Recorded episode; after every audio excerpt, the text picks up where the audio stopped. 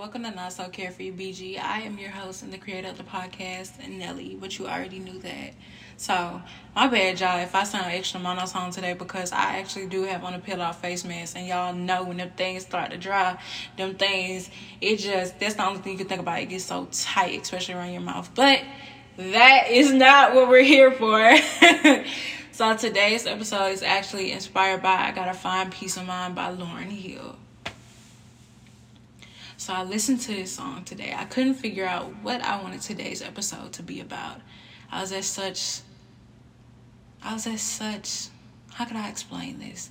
My mind was running wild with thoughts of what it could be or what I wanted to be or what others wanted it to be or anything like that.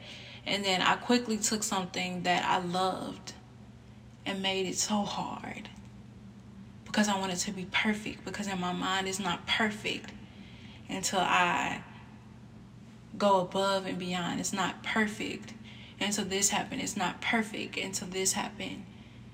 And when I start to feel these battles within my mind, I like to listen to Lauryn Hill's I Gotta Find Peace of Mind because who doesn't want to be at peace within themselves?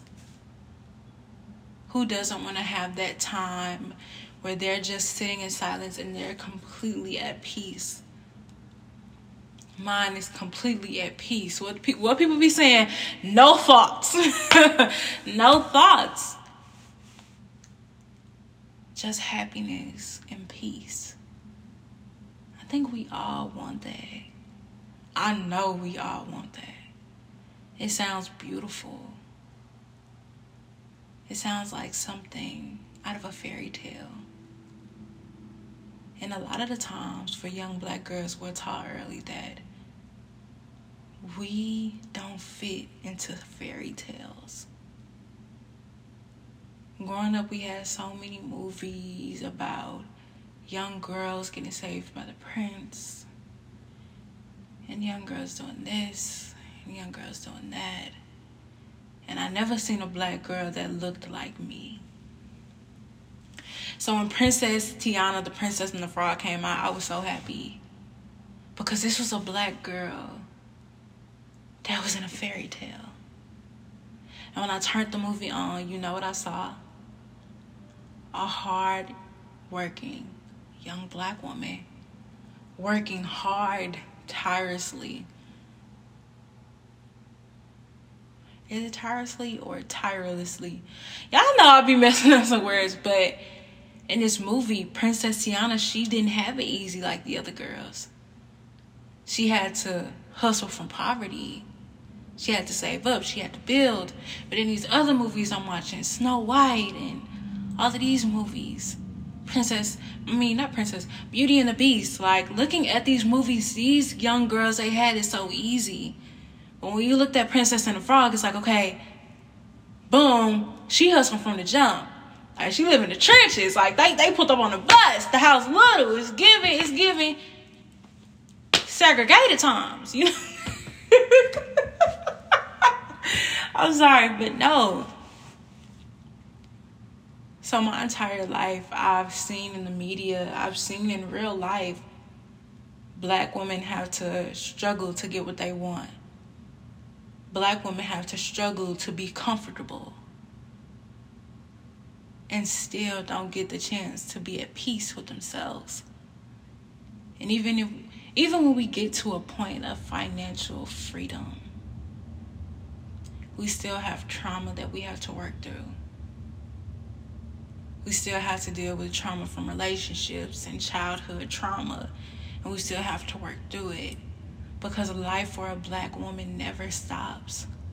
Our minds constantly have to go because we've been taught that we have to be twice as better to get half of what everyone else gets when they do less work than we do.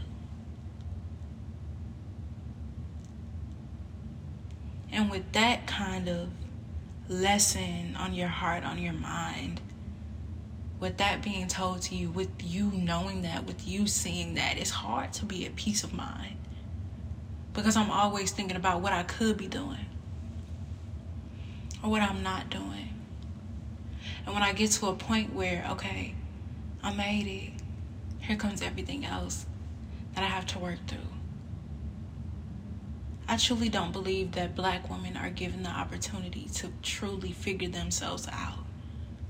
Without society speaking on our bodies, without society speaking on how we act, without society speaking on how we talk, without society speaking on everything that we do from the moment that we wake up to the moment that we go to sleep, from the moment that we're born to the moment that society is wiped out. Black women are never given the chance to just be. And that's really why I created Not So Carefree.